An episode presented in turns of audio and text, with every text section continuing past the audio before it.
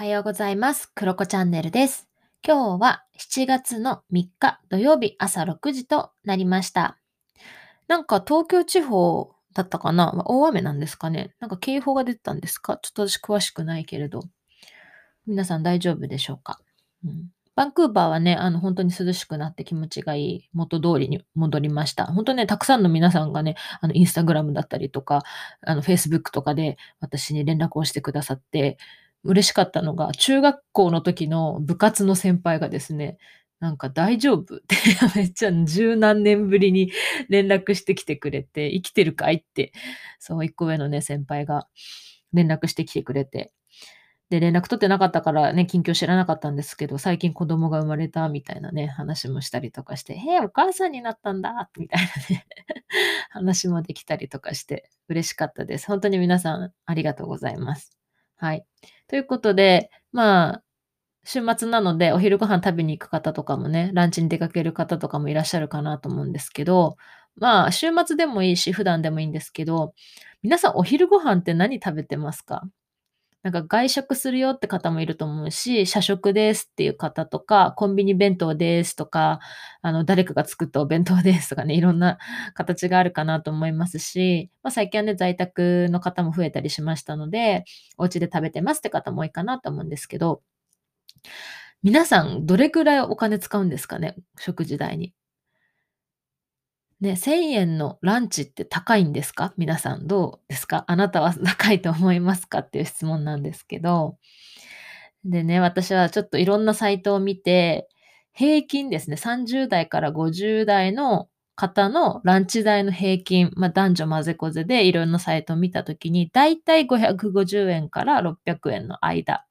だから600円以下っていうのがランチ代の平均でした。で、まあこれを聞くとね、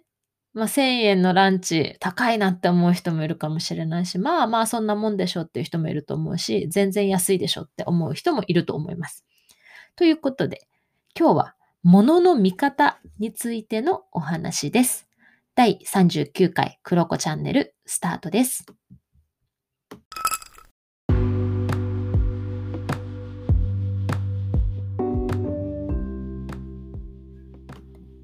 はい。ということで、冒頭では1000円のランチは高いですかっていう質問をしたんですけれど、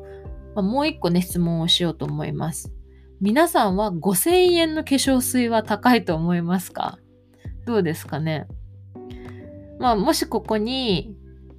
成分もめちゃくちゃいいものがあるとして、もうシミもなくなります。シワもなくなります。みたいな。美白にもなります。みたいな感じも。保湿力も抜群です。みたいな。成分もめちゃくちゃいいものがあったとして、で、5000の化粧水。で、社会人だと、まあ普通かなと思って使う人も結構いるんじゃないかなと思うんですよね。社会人ってやっぱり忙しかったりするし、不規則な生活の中で、まあせめてそのね、その傷んだ心と傷んだ肌をいたわるためには5000円の化粧水ぐらいはまあご褒美としていいかなって思って使ってる方もいらっしゃると思うしむしろねあの1万円ぐらいするような美容液とかもまあゴロゴロあるわけじゃないですかでもまあ社会人 OK かなまあまあ高いかもしれないけど使えるかなみたいな感覚の人いると思うんですけどじゃあそれ高校生にとって5000円の化粧水どうなのかっていうと絶対高いと思うんですよ私的には。今の高校生の金銭感覚はわからないけど、まあ、まあ、基本高いと思うんですね。5000円の化粧水は、で、消耗品にそんなにかける高校生あんまりいないかなと思うんですけど、ということで、なんかお財布の事情とか、まあ、求めてる効果とか、例えば高級なパッケージとか、やっぱりそういうのを考えると、高校生とはニーズや状況っていうのが違ってくるんですよね。で、なんだけど、高校生から、いやいや、この化粧水高いです、みたいな感じのレビューがもし来たとしたら、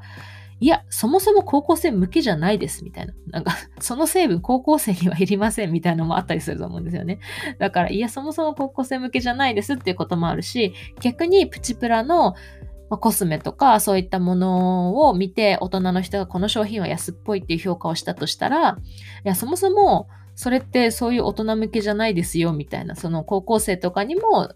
あの手に取ってもらえるようなものだったりとかするわけじゃないですか。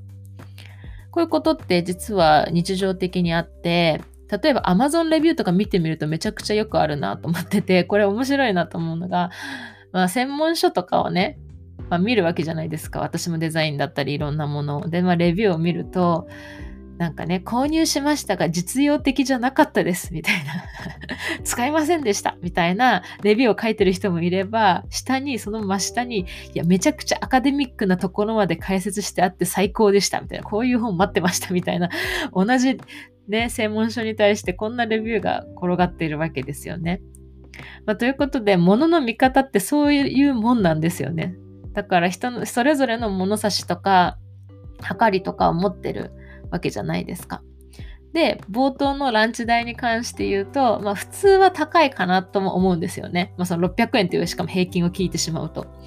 で、じゃあ同じ職場に A さん、B さん、C さんっていて、みんな同じような金銭感覚。で、普段は1000円のランチはまあちょっと手を出せないかな。なるべく抑えようって思っている人がいたとして、でも A さんは今日私めっちゃ頑張ったと。仕事を頑張った。だから今日は1500円の弁当買おうみたいな。1500円のランチに行こうって、それはご褒美として OK って思う日もあるわけじゃないですか。だから物の見方って同じ人でも状況が変化するとその物の見方って変化するっていうことは大いにあるなと思うんですね。もうそうなってくると、じゃあ結局高いってなんだよっていう話になってきちゃうんですよ。本当に。で、私たちも日常生活でも評価されたりとか評価する場面ってたくさんあると思うんですね。これって意識的にもそうだし、無意識的にもあることだし、これって決して悪いわけではないなと私は感じていて、この評価するっていうことは要は感じるってことだと私は思うんですよ。だから可愛いとかかっこいいとかね私アイドル好きだから なんかかっこいいとかねこのこの人かっこいいとかあるわけじゃないですか。であとは仕事ができるできないとかあと気持ちがいいとかこのマッサージ気持ちがいいとかあとセンスがいいとか美味しいとかまあそういったものって感じてるわけですよね人が。その感覚的なそういった評価は揺れ動くものっていうのが前提だと思います。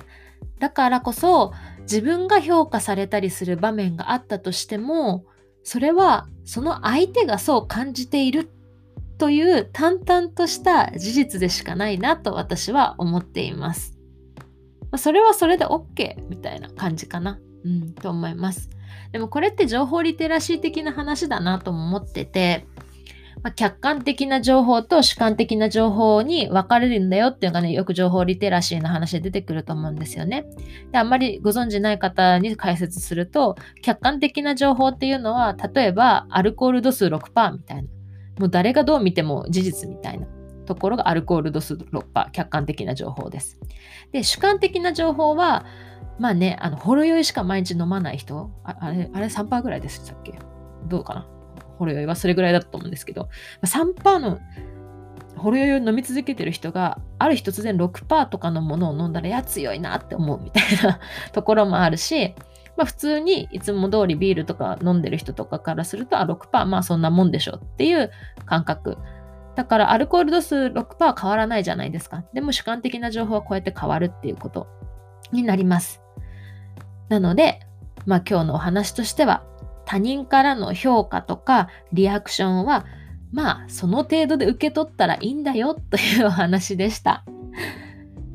で、私たちいろんないいねボタンだったりとかコメント欄とか、まあ、日常的にもね何かしら評価をされることって多いと思うんですよ。通知表があったりだとか。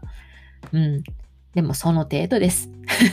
ってことも多いよっていうお話でした。はい。ということで、今日は以上です。素敵な週末をお過ごしください。バイバーイ。